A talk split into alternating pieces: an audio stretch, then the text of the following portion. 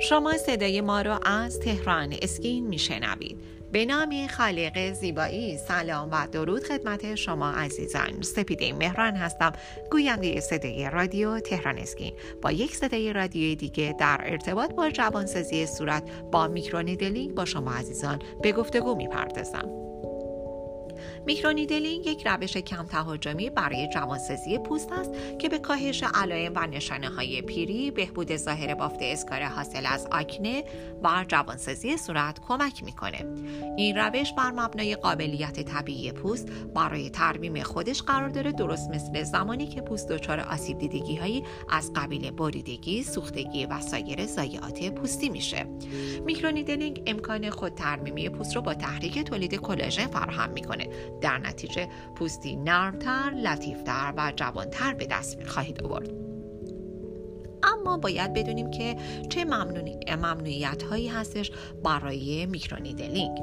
برخی از افراد تصور می‌کنن که میکرونیدلینگ روی جوش هیچ گونه مشکلی نداره و باعث بهبود اون میشه. اما واقعیت اینه که انجام میکرونیدلینگ روی آکنه فعال باعث میشه که ریسک بروز عفونت باکتریایی و سایر عفونت ها مطرح بشه و التهاب پوست بدتر بشه.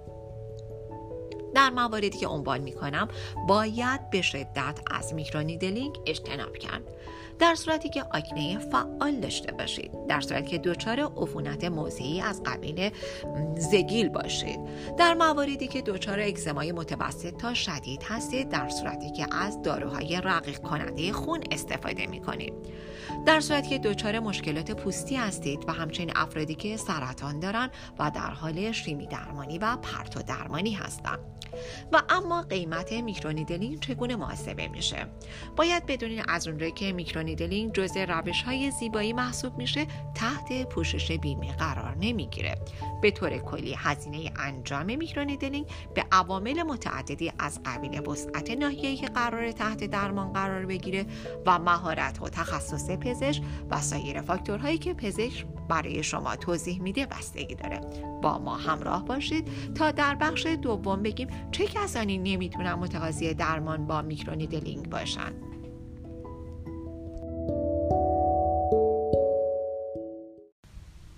اگر خواهان زیبایی هستید و تمایل دارید با بیروزترین و جدیدترین روش ها و همچنین مطالب ارزنده در حیطه زیبایی آشنا شوید با وبسایت تهران اسکین مرجع تخصصی و اطلاع رسانی پوست مو لیزر و زیبایی کشور همراه باشید.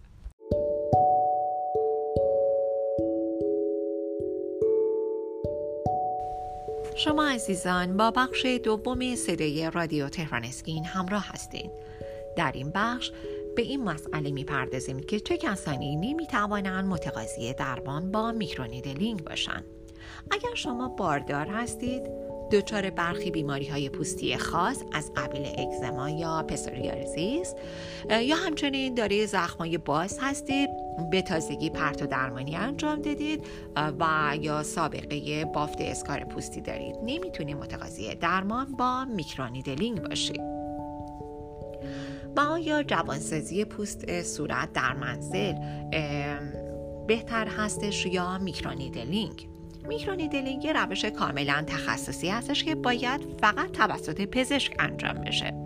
برخی از افراد به خاطر صرفه‌جویی در هزینه به سراغ روش های خانگی از قبیل رفع جای جوش با سیب زمینی، رفع جای جوش با عسل و حتی رفع جای جوش با طب سنتی میرن. اما در واقع این روش ها تأثیری در بهبود بافت صورت نداره.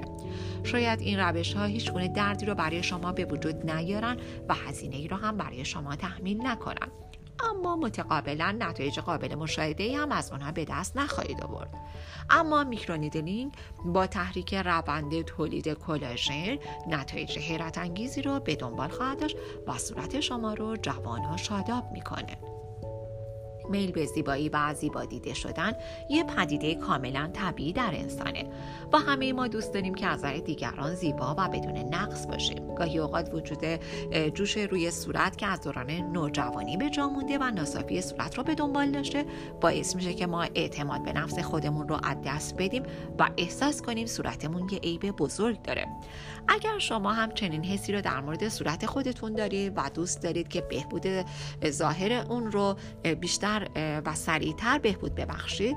ما میکرونیدلین رو به عنوان یک راه حل سودمند برای بهبود لطافت پوستتون و لطیف بودن اون به شما توصیه می‌کنیم. تا علاوه بر رفع ناصافی صورتتون حداقل ده سال جوانتر به نظر برسه. به شما عزیزان وبسایت تخصصی تهران اسکین رو پیشنهاد می‌کنم. تا از بروزترین اطلاعات در حیطه زیبایی با خبر باشید. شاداب و سلامت باشید.